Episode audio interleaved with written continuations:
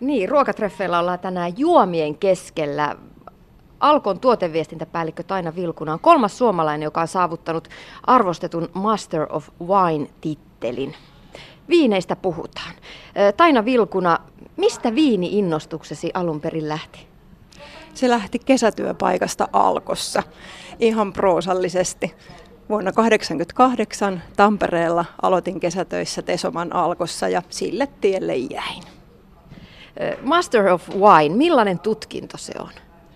No sitä sanotaan yhdeksi maailman vaativimmista tutkinnoista ja näin juuri opiskellut päätökseen saatuani, niin olen kyllä samaa mieltä, että kyllä se koville otti ja kovan työn takana oli ja vain harva pääsee sitä koskaan läpi. Niin se koostuu kolmesta erilaisesta osiosta. Yksi osio on sokko-viinitesti. Se kuulosti todella vaativalta. Se, että sokkona maistellaan viinejä, niistä pitää tietää rypäleestä lähtien, valmistusmaat, kaikki. Miten on mahdollista pystyä maistamaan tällaista asiaa? Ihan niin kuin kaikessa. Harjoittelu, harjoittelu ja harjoittelu. Toisto, toisto ja toisto siitä se kaikki lähtee liikkeelle. Että tietysti pohjalla pitää olla teoriatietoa, että voi soveltaa sitä siihen, mitä maistaa, mutta kyllä pitää todella paljon myös maistella, että oppii löytämään niitä eroja, mitä eri viinialueilla, eri viinirypäleissä on. Mm, millainen se testi oli ihan konkreettisesti? No se kestää kolme päivää. Ensimmäisenä päivänä on valkoviinit, toisena punaviinit ja kolmantena voi olla sitten mitä vaan. Makeita viiniä, väkeviä viinejä, roseeviinejä tai sitten punaisia tai valkoisia. Ja siinä ei ole pelkästään se, että pitää tunnistaa nämä juomatyypit ja rypäleet, vaan aikapaine on todella kova. Niin siinä on 11 minuuttia aikaa yhtä viiniä kohti arvioida esimerkiksi, mistä maasta se tulee, miltä alueelta, mitä rypäleitä on käytetty, millä tavalla se on valmistettu, onko käytetty tammeja ja mistä maasta tulevaa tammea, mikä on laatutaso, mikä on hintataso, mikä on viinin tyyli. Ja siinä sitten semmoinen niin muutamankin minuutin herpaantuminen, niin saattaa sitten pilata ihan koko sen vuoden tentin, koska seuraava mahdollisuus uusia vuoden päästä. Me ollaan täällä Arkadia Alkossa valtavien pullorivistöjen keskellä. Ja jos ajattelee tästäkin, että kuinka montaa erilaista viiniä on, on valmistajaa, valmistusmaata, se tuntuu täysin käsittämättömältä, että sieltä pystyy löytämään niitä eroja. Kyllä se vaatiikin harjoittelua, mutta tietysti pienestä voi lähteä liikkeelle. Että jos on kiinnostunut viineistä, niin ihan ottamalla muutaman viinin. Mä aina suosittelen, että kolme viiniä on semmoinen hyvä, mistä lähtee liikkeelle. Kolme erityyppistä esimerkiksi valkoviiniä, eri rypäleistä tehtyä. Ja sitten jonkun kaverin tai kaveriporukan kanssa maistella niitä, etsiä niitä eroja, etsiä yhteisiä piirteitä viineistä. Ja siitä se sitten lähtee. Niin, tällaiset wine tastingit on ollut viime vuosina tosi suosittuja jo Suomessakin. Niitä järjestetään, järjestetään kaveriporukassa ja muutenkin. Mainitsit noin kolme valkoviiniä. Mitkä voisi olla sellaiset eri, erilaiset rypäleet, jotka siihen tähän meidän tastingimme otettaisiin? Siihen voisi ottaa Rieslingin, Sauvignon Blancin ja Chardonnayn. Kaikki on aika yleisiä, rypäleitä ja hyvin erilaisia keskenään. Että se on sillain antoisaa lähteä liikkeelle semmoisista piirteistä, jotka on helppo tunnistaa. Koska esimerkiksi Sauvignon Blanc valkoviineissä, niin niissä on semmoisia suomalaisille hyvin tuttuja aromeja mukana useimmiten. On mustaherukkaa sekä mustaherukan mustaherukkapensaan lehteä että marjaa, tuoretta vastaleikattua ruohoa, nokkosta, karviaista. Joku voi sanoa kissan pissaakin, mutta tämmöisiä hyvin, hyvin suomalaisen kesäisen puutarhan aromeja löytyy sieltä lasista sekä tuoksussa että maussa. Kun taas sitten riislingit on usein hyvin semmoisia kukkeen hedelmäisiä, hyvin hapokkaita. Ne tunnistaa siitä ryhdikkäästä hapokkuudesta. Ja toiset riislingit on myös semmoisia vähän bensa-aseman mieleen tuovia, eli siellä on sellainen petroolin ja strasselin tuoksu. Sen kun kerran on haistanut, niin sen muistaa. Ja Chardonnayta sitten usein kypsytetään tammitynnyrissä, niin se on hyvä viini lähteä hakemaan sitä, että mitä se tammi vaikuttaa viinin makuun ja aromeihin. Taina Vilkuna, nämä viinin aromien tyypittelyt on tosi hauskoja. Nyt päästi jo ihan uudelle asteelle kissan pissaa ja bensatrasseleita. Mä, mun täytyy tunnustaa, että mä en oikeastaan itse ole osannut maistaa koskaan viineistä tällaisia viinimarja, viinimarjaisia tai sitruunaisia aromeja. Kuka ne oikein kehittelee alun perin vai, vai löytyykö niitä oikeasti, just niitä, sen tyyppisiä, niin kuin äskenkin mainitsit tässä? Toki löytyy semmoisia yhteisiä määritelmiä, joista aika moni on samaa mieltä, niin kuin esimerkiksi just tämä Sauvignon Blancin mustaherukkaisuudet ja karviaismaisuudet, niin ne on semmoisia aika universaaleja. Mutta sitten jos ajatellaan esimerkiksi kiinalaisia, jotka nyt on tullut viinimarkkinoille, niin heillä ei ole semmoisia marjoja esimerkiksi, joiden aromit on meille tuttuja. Ja silloin tietysti niissä maissa etsitään muunlaisia termejä kuvaamaan näitä viinejä. Ja nämä on aina kuitenkin loppuviimeksi nämä on subjektiivisia asioita. Mitä ihminen haistaa, maistaa ja minkälainen makumuisti on.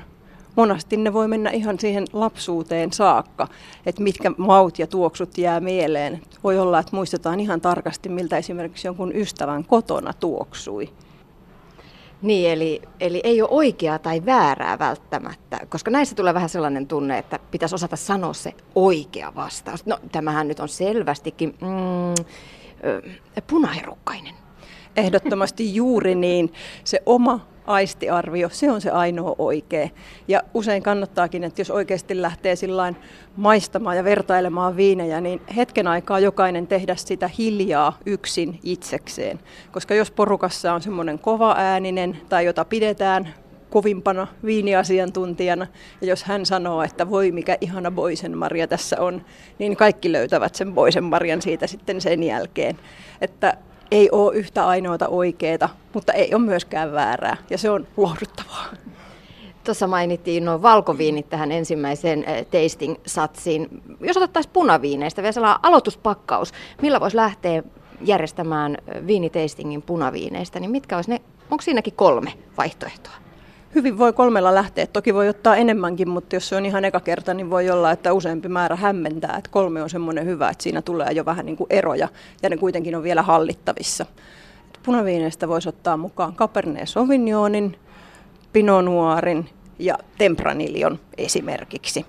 Cabernet Sauvignon on varmaan se kaikista tunnetuin ja yksi laajimmille levinneistä punaviinirypäleistä. Ja siitä valmistetut punaviinit on usein myös mustaherukkaisia, mutta vähän semmoisella tummemmalla tavalla kuin nämä Sauvignon Blancit. Niissä voi olla tammikypsytyksen tuomaa semmoista seetriä, lyijykynää, mustetta, taas näitä hauskoja sanoja tähän lisää. Mutta usein just se mustaherukka on hallitseva. Ja sitten taas Pinot Noir-viinit, ne on väriltään paljon kevyempiä, ohuempia, läpinäkyvämpiä. Niissä on usein kirsikan, mansikan, vadelman tuoksuja.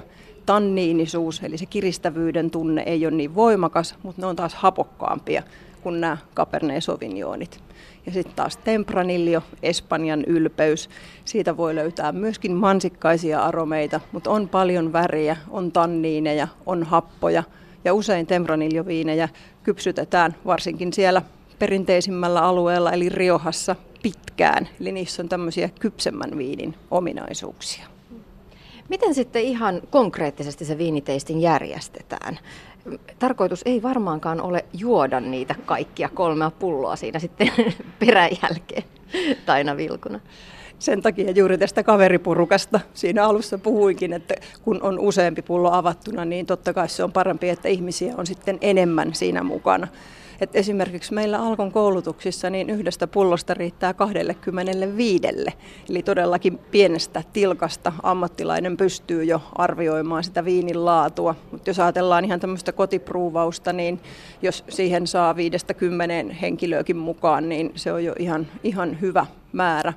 Ja kannattaa maistaa aina vähintäänkin puolisokkona. Eli jos päätetään esimerkiksi ottaa kolme valkoviiniä tai kolme punaviiniä, niin tiedetään, mitkä rypäleet siinä on, mutta ei tiedetä, missä järjestyksessä ne on. Eli laitetaan ne vaikka sokkopussiin. Jos ei omista sokkopusseja, niin esimerkiksi folioon pystyy helposti käärimään pullot niin, että niistä ei näy ulospäin, mitä niissä on sisällä, ja sitten lähtee hakemaan sitä omaa makua ja arviointia. Pitääkö olla jotakin palanpainiketta syötävää siinä sitten mukana? No, vaalea leipä, patonki, jossa ei ole liikaa suolaa eikä mitään mausteita, niin se puhdistaa suuta välillä. Tai sitten ihan vesitilkka, niin ihan hiilihapotonta vettä, se auttaa usein viinien välillä. Alkon tuoteviestintäpäällikkö Taina Vilkuna, sä oot todellakin tänä syksynä saanut valmiiksi tuon Master of Wine-tittelin kolmantena suomalaisena. Onnea muuten siitä. Millaista porukkaa tässä Master of Wine-klubissa on? Monenlaista porukkaa ympäri maailmaa. Tällä hetkellä on 340 Master of Winea vuodesta 1953 tämä tutkinto on järjestetty ja yhteensä on 391 Master of Winea valmistunut, mikä siitä voidaan äkkiä ynnätä, että noin kuusi per vuosi on tänä aikana valmistunut, että todellakaan kauhean montaa ei aina kerralla tätä titteliä saa. Mutta alun perin tässä oli pelkästään niin viinikaupassa olevia ihmisiä mukana, mutta nyt jo viimeiset 30 vuotta esimerkiksi viinikirjoittajia on hyväksytty tähän ohjelmaan. Eli viinin tekijöitä, viinin viljelijöitä, viinikauppiaita, viinin ostajia, viinistä kirjoittavia ihmisiä ihan ympäri maailmaa. Tosiaan siinä teoriakokeessa on kysymyksiä viinin viljelystä, viinin valmistuksesta, bisneksestä. Mikä siinä viiniviljelyssä tai valmistuksessa on kiinnostavinta? Helpointa olisi sanoa, mikä oli vähiten kiinnostavinta siinä aluksi, koska tietenkin täällä Suomessa, kun viiniä ei viljellä, enkä itse ole maanviljelijä ollut edes niin perinteisessä mielessä, niin se, että miten paljon piti perehtyä esimerkiksi maaperätyyppeihin, eri juurakoihin, erilaisiin kasvitauteihin, homeisiin, sukkulamatoihin, ties, ties mihinkä, mistä ei ollut aikaisemmin kuullutkaan, hiivakantoihin, villihiivoihin tai viljeltyihin hiivoihin, kaikkeen tämmöiseen, joka on ollut todellakin aika kaukasta tähän mennessä, niin se oli haastavaa toki, koska kaikki oli ihan uutta, mutta se oli myös kyllä jälkeenpäin ajateltuna silmiä avaavaa, että miten monimutkaista, monimuotoista tämä viinin tekeminen on ja miten monia eri kymmeniä tai satoja, jopa tuhansia eri päätöksiä siinä aina on ennen kuin ne rypäleet on kypsynyt, ennen kuin ne on poimittu, ennen kuin ne on valmistettu, kypsytetty ja ennen kuin ne kauppaan tulee. Niin ja kiinnostavahan siinä on se, että kuinka vanha tapa viinivalmistus on. Siis se, että jo tuhansia vuosia sitten on osattu nämä kemialliset prosessit, millä se viini tehdään. Todellakin, ja nythän on ollut semmoinen yksi, yksi trendi maailmalla viime vuosien aikana nämä niin kutsutut luonnonviinit tai alkuviinit, mitä nimeä nyt haluaakin käyttää. Eli pyritään tekemään viinejä samalla lailla kuin muinaiset roomalaiset tekivät. Eli mahdollisimman vähän puuttumatta siihen viinin valmistukseen, tämmöinen niin kuin hands off tekniikka ja katsotaan, että minkälaisia viinejä siitä sitten syntyy. No millaisia ne viinit sitten ovat verrattuna vaikka nyt näihin, katsotaan tässä edessämme on Portugalin ja Ranskan alueen vi- punaviinejä. Ne on hyvin erilaisia. Niissä ei yleensä käytetä tai ei käytetä ollenkaan lisättyä rikkiä pullotusvaiheessa tai valmistusvaiheessa. Ja näissä viineissä, mitä alkohyllyilläkin on, niin lähes kaikissa on lisättyä rikkiä, koska se on tärkein säilöntäaine, joka takaa sen, että viini on raikasta, hedelmäistä, nautintakuntoista siinä vaiheessa, kun asiakkaat sen kotonaan avaa. Näissä alkuviineissä on suuret pullokohtaiset vaihtelut. Toiset voi olla ihan huikein hienoja ja ne on todella persoonallisia, mutta jos ihan sokkona sellaisen viinin saa eteen niin tietämättä mitä odottaa, niin tavallinen kuluttaja varmaan arvioisi, että tämä viini on pilalla. Tämä on hapettunutta. Niin, sanoit, että nämä alkuviinit on, on yksi trendi tällä hetkellä viinikartalla. Mm, mitkä muut asiat viiniasiantuntijoiden piireissä puhuttaa? Millaiset aihepiirit nousee keskusteluissa esille? No, luomuviinit, tästä ihan suora jatko näistä alkuviineistä, niin luomu on semmoinen, joka on joka puolella maailmaa kovassa nosteessa. Ja niin myös meillä Suomessa. Esimerkiksi viime vuonna luomuviinien myynti kasvoi yli 10 prosenttia, kun muuten koko viinien myynti laski vähän. Eli se on näin niin kuin lama-aikoinakin, taloudellisesti vaikeinakin aikoina, niin ihmisiä kiinnostaa se, että, että mistä ne rypäleet tulee, miten ne on tehty ja onko ne valmistettu eettisesti. Että myös nämä eettisesti sertifioidut tuotteet vaikkakin ne on pienemmät lukumääräisesti kuin luomuviinit, niin ne oli 30 prosentin kasvussa viime vuonna. Et todellakin tämmöiset, ihan samalla lailla kuin ajatellaan lähiruokaa, mikä on ollut vahva trendi jo pitkään, niin samalla lailla viineissä ja muissa alkoholijuomissa, niin se alkuperä kiinnostaa ihmisiä, miten on, minkälainen hiilijalanjälki esimerkiksi tuotteista jää, niin semmoisia kysymyksiä meidän myyjät niihin vastailee nykyään paljon enemmän kuin aikaisemmin. Taina Vilkuna, mikä sitten omasta mielestäsi, omassa näkökulmassa, siis Alkon tuoteviestintäpäällikkö, niin on kiinnostavaa viinimaailmassa tällä hetkellä? No sen monipuolisuus, moniivahteisuus, se, että aina tapahtuu uutta. Jokainen vuosikerta on erilainen kuin entinen. Aina opitaan. Ja no totta kai trendit menee aina, semmoisia isoja kehiä. Aina palataan takaisin, löydetään, uudet sukupolvet löytää aina uudet jutut ja sitten palataan taas vanhaan. Ja pikkusen uusilla twisteillä ja uusilla mausteilla, mutta mitä pitempään tässä on mukana, niin sen enemmän huomaa sitä, että kuinka paljon aina samat asiat toistuu. Mutta mikä mua itse eniten ilahduttaa ja elähdyttää, on kuohuviinien ja varsinkin champagnen menestys Suomessa. Se on ihan mahtavaa. Niin, ne on kyllä lähtenyt nousuun. Sen huomaa ihan jo, ihan jo kun ihmisten kanssa juttelee tai Facebook-päivityksiä seurailee, niin kyllä kuohuviini champagne on vahvassa nosteessa ollut viime vuosina. Tässäkin kun katsellaan tosiaan näitä pullorivistöjä, on laatikkoviinejä, näkyy kuohuviinejäkin tuolla sivustalla, niin kuinka kovaa kilpailu on valmistajien kesken viinimaailmassa? Se on todella kovaa ja se ei ole helppoa ollut, jos ajatellaan esimerkiksi meitä lähimpänä olevia tämmöisiä perinteisiä eurooppalaisia perhetiloja, jossa viiniä viljellään aika pienessä mittakaavassa, niin heillä ei ole kyllä ollut helppoa viimeisinä vuosikymmeninä. Uusi maailma on rynnynyt vahvasti globaaleille viinimarkkinoille ja uudella maailmalla tarkoitetaan Euroopan ulkopuolista maailmaa, eli Chile, Argentiinaa, Etelä-Afrikkaa, Australiaa ja niin edelleen. Siellä on globaaleja toimijoita, maailmanlaajuisia isoja brändejä, joissa voi yhden brändinimen alla olla kymmeniä tuotteita, joita myydään joka puolella maailmaa ja tosi paljon.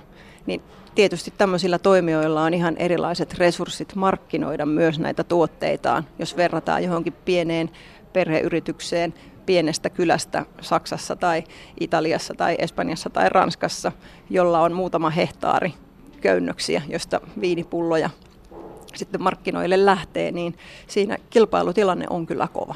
Mm. Jos ajattelet aina Vilkuna omasta näkövinkkelistä, niin minkä maan tai alueen viinit on tällä hetkellä tosi kiinnostavia? Itävalta on semmoinen maa, joka on, se on ollut vahvassa nosteessa meillä jo pitkään. Niin, vaikka ajattelisit, että se on tällainen perinteinen olutmaa. Joo, kyllä, sitäkin kyllä. Mutta sieltä tulee niin hienon puhtaita sekä valkoviinejä että myöskin punaviinejä. Ja heillä on omia persoonallisia rypälelajikkeita, joita ei paljon muualla viljellä. Esimerkiksi valkoisista tämä Grüner Veltliner, No jos ajattelee sitä nimeä Grüner niin se sellainen ehkä ymmärtää, että ei englantia puhuvassa maailmassa on niin helppoa markkinoida kuin Chardonnayta. Niin. niin haasteita toki riittää, mutta ne on persoonallisia viinejä ja nimenomaan puhtaita, kuvastaa sitä maaperää, mistä ne tulee. Niitä ihmisten käden jälkeen voi kuvitella maistettavan siitä lasista. Se on mun mielestä hienoa. Äsken mainitsit jo, että Suomessa on lähtenyt champagnat, kuohuviinit vahvasti nousuun. Millaisia viinijuojia me suomalaiset ollaan? Mikä on muuttunut vuosikymmenten saatossa? Voisi sanoa, että maku merkitsee nykyään vielä enemmän kuin aikaisemmin. Meillähän ei ole mitään semmoisia vuosikymmenten vahvoja viinikulttuuriperinteitä, mitä esimerkiksi jo naapurimaasta Ruotsista löytyy. Me ollaan oltu köyhä kansa, ei täällä ole tavalliset ihmiset viiniä juonut vielä kovin montaa kymmentä vuotta. Niin me ollaan aika avoimia kaikelle uudelle. Ja ehkä sen takia nämä uuden maailman maat on menestynyt niin vahvasti Suomessa Meillähän on Chile ykkösenä sekä punaviineissä että valkoviineissä, joka on aika poikkeuksellista. Näin kaukana kuitenkin siitä maasta ollaan, mutta siileläiset viinit on lyönyt läpi ja, ja syy siihen on nimenomaan niiden maussa ja hintalaatusuhteessa, miten ihmiset sen kokee. Et löytyy semmoista pehmeätä, helpohkoa hedelmäisyyttä, ei liikaa tanniineja, semmoisia viiniä, jotka sopii myös seurustelukäyttöön, ei välttämättä vaadi sitä ruokaa kumppanikseen. Semmoiset viinit on suomalaiseen makuun. Taina Vilkuna otit esiin sen sanan ruoka. Me ollaan ruokatreffeillä tänään ja mm, mulla on tapana aina ruokatreffeille tuoda mukaan yksi ruoka-aines. Mä toin sulle tuliaiseksi halloumijuustoa. Millaisia ajatuksia se herättää? Halloumi ei ole mikään kaikista helpoin yhdistettävä viinien kanssa. Sen takia, koska siinä on niin paljon suolaa. Mutta tokihan sitä suolaa saadaan siitä pois, jos liotetaan sitä hallummijuustoa kylmässä vedessä vähän aikaa ennen valmistusta, niin se auttaa jo paljon. Ja sitten jos ajattelee juomavalinnan kannalta, jos käyttää hallummijuustoa, useinhan se paistetaan, nautitaan lämpöisenä. Ihana semmoinen kullanruskea pinta siihen päälle ja sitten nautitaan erilaisten salaattien tai lihojen tai kalojen tai kasvisten kanssa. Niin koska siinä on kuitenkin liotuksenkin jälkeenkin suolaa, niin viinissä on hyvä olla runsaasti hedelmäisyyttä, hyvä hapokkuus, mutta voi olla vielä vähän myös jäännössokeria. Eli taittamaan sitä viinin suolaisuutta makeus usein auttaa hyvin. Että yhdistettynä esimerkiksi kesäaikaa jokin mansikkaiseen salaattiin, niin sitten saadaan hallumin suola, mansikan makeus ja hedelmäinen puolikuiva valkoviini, niin ihan loistava kombinaatio siitä yhdistelmästä. Mm, mikä on se rypäle, mikä soveltuu just tähän, tähän viiniin? Ensimmäisenä Riesling tulee mieleen. Siinä on happoja. Usein jätetään myös vähän sitä sokeria sinne ja hedelmäisyys on runsasta. Jos Rieslingin valitsee, niin ei me pahasti metsään. Taina Vilkuna, mikä on sun reseptivinkkisi sitten tälle halloumille?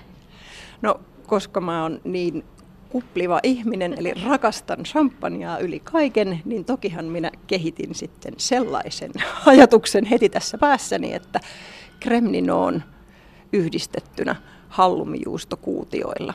Eli tehdään hyvin yksinkertainen tämä keitto. Voi toki valmistaa kesäaikaan ihan tuoreista herneistä, mutta itse käytän aina ihan pakastepussiherneitä. Eli salottisipulia, valkosipulia, vähän aikaa kuulotetaan voissa.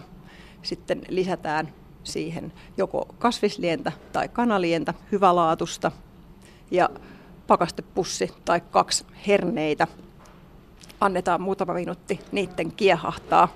Sitten soseutetaan ne, paseerataan ja lisätään löysäksi vaahdotettua kermaa ja champagnea desi tai kaksi. Joku voi olla pöyristynyt tietysti, että miten ihmeessä champagnea voi laittaa ruokaan, mutta sitä samaa juomaa nautitaan sitten sen keiton kanssa. Pullo kuitenkin tulee avattua. Toki voi käyttää laadukasta kuohuviiniä aivan yhtä hyvin, mutta minä käytän ihan surutta champagnea tähän keittoon.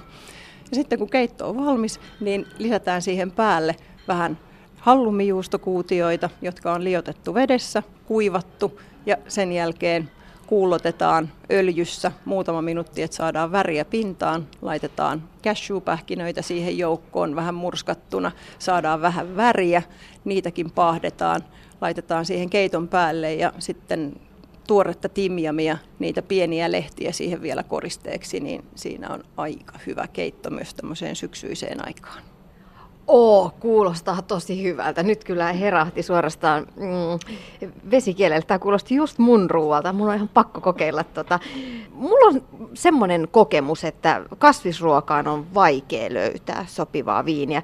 Usein suositellut punaviinit on jotenkin laihoja ja laimeita ja kirpeitä ja hapokkaita ja en tiedä. Mikähän mulla menee aina valinnassa pieleen? No ei se yleensä se ei ole pelkkää kasvista, mitä on lautasella. Että paljon kiinni siitä, miten se on valmistettu. Että jos haluaa niin kuin helpottaa sitä yhdistelmää nimenomaan viinin kanssa, niin se, että jos siihen lisätään kermaa tai juustoa tai tämmöisiä pehmentäviä muita aineita, niin valinta on huomattavasti helpompaa. Ja usein kyllä niin oman kokemuksen mukaan niin valkoviinit toimii kasvispohjaisten ruokien kanssa helpommin kuin punaviinit, mutta jos haluaa punasta, jos on sen tyyppistä kasvisruokaa tarjolla, niin kuin esimerkiksi punajuuresta monet tehdyt ruuat on, niin Pinot Noir-rypäle on ihan loistava vaihtoehto, koska siinä ei ole liikaa tanniineja, siinä on hyvä hapokkuus, semmoinen runsas mehevä hedelmäisyys. Ja voi ottaa esimerkiksi just tätä chiiläläistä tai jostain muusta uuden maailman maasta tulevaa runsasta hedelmäistä pinonuoria, niin uskon, että kasvisruuatkin alkavat viihtymään viinin seurassa. Niin, siinä on aina se, että kun kasvisruoan kanssa kehotetaan juomaan valkoviiniä, ja sitten jos on niin suuri punaviinin ystävä, niin mm, ei, ei ihan me kortit tasan. Ja toinen vinkki on se, että sitä punaviiniä kannattaa pikkusen viilentää. Meillä on semmoinen paha tapa muutenkin tarjota punaviinit vähän liian lämpöisenä, koska muistetaan tämmöinen vanha sääntö, että tarjoile punaviinit huoneen lämpöisenä mutta ei se ole tehty suomalaiseen 25 celsiusasteeseen, mikä meillä on keskuslämmitetyissä kodeissamme, onneksi siitä. mutta, mutta alle 20 astetta on punaviinille kuin punaviinille parempi kuin reilusti yli 20. Ja jos halutaan keventää sen punaviinin makua ruoalle sopivaksi, niin tämmöinen 16-18 astetta on oikein hyvä. Eli vartiksi jääkaappiin punaviinipullo. Niin, mä oon kuullut semmoisen vinkin tässä. Ihan itse asiassa viime vuosina tuli eteen, että jos on odottaa vieraita, niin silloin kun vieraat soittaa ovikelloa, niin valkoviini otetaan pois jääkaapista, mutta punaviini laitetaan jääkaappiin odottamasta, koska sittenhän siinä on just se ehkä vartti, että istutaan pöytään. Aivan erinomainen vinkki, kyllä. Sitä kannattaa käyttää.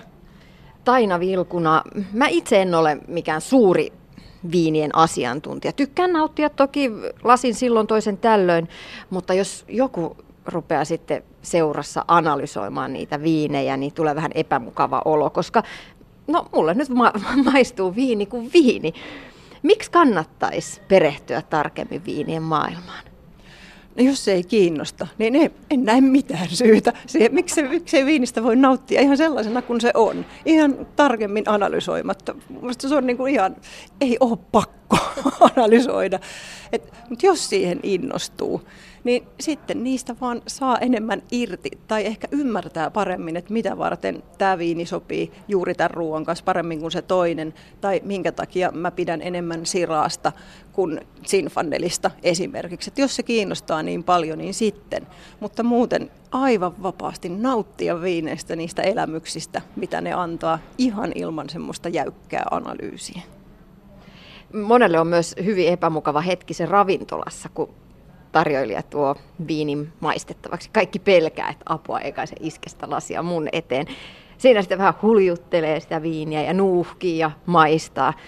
Rehellisesti sanottuna monelle se on vähän teatteria, koska monikaan ei edes tiedä, että mitä, mitä siinä pitäisi nuuhkia, mitä pitäisi haistella tai maistella. Mitkä on sun vinkit tähän tilanteeseen? No ensinnäkin mun mielestä jokaisessa itseään kunnioittavassa ravintolassa tarjoilijan tehtävä on maistaa etukäteen, että se viini on kunnossa. Ja se on nimenomaan vähän teatteria. Se on semmoinen tapa, joka on jäänyt jostain ja joka on ihan isäntä tai emäntä pöydässä hyväksyy, että viini on kunnossa. Mutta sitä siinä nimenomaan testataan, että se on kunnossa. Ja jos tarjoilija tuo esimerkiksi korkkivikasen viinin pöytään, niin siinä vaiheessa on mun mielestä menty jo metsään. Se on henkilökunnan asia haistaa ja maistaa se viini, että se on tarjoilukunnossa, eikä sen isätä raukan. Ja, koska sehän on ihan todella nolo, jos viinistä mitään tietämätön ihminen hyväksyy viinin, koska ei tiedä, mitä siitä pitäisi etsiä. Ja sitten naapuri sanookin, että tässähän on ihan kaamea korkkivika. Niin se on kaikille nolo. Se on tosi, tosi, tosi nolo, että niin ei saisi käydä. Se on ravintola henkilökunnan asia tehdä. Mutta jos näin ei tapahdu, niin kannattaa tuoksuttaa, että tuoksuuko se viini homeiselta, onko siinä semmoinen perunakellarin tuoksu, epämiellyttävä tunkkanen haju. Jos on, niin sitten sanoo, että hei, tässä taitaa olla korkkivika tai pyytää jotain seurueen muuta jäsentä varmistaa, vaikka siis henkilökunnan mun mielestä niin se, se pitäisi ehdottomasti tehdä, mutta maistelu on sitä varten, että todetaan, että viini on kunnossa.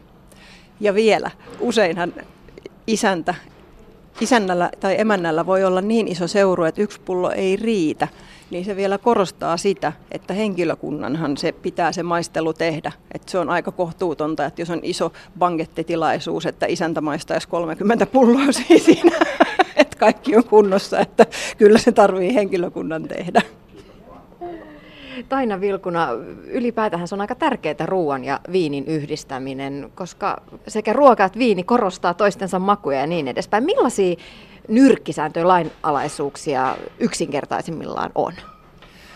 Yksi parhaista ja toimivimmista on se, että minkä alueen ruokaa syöt, juo sen alueen viinejä.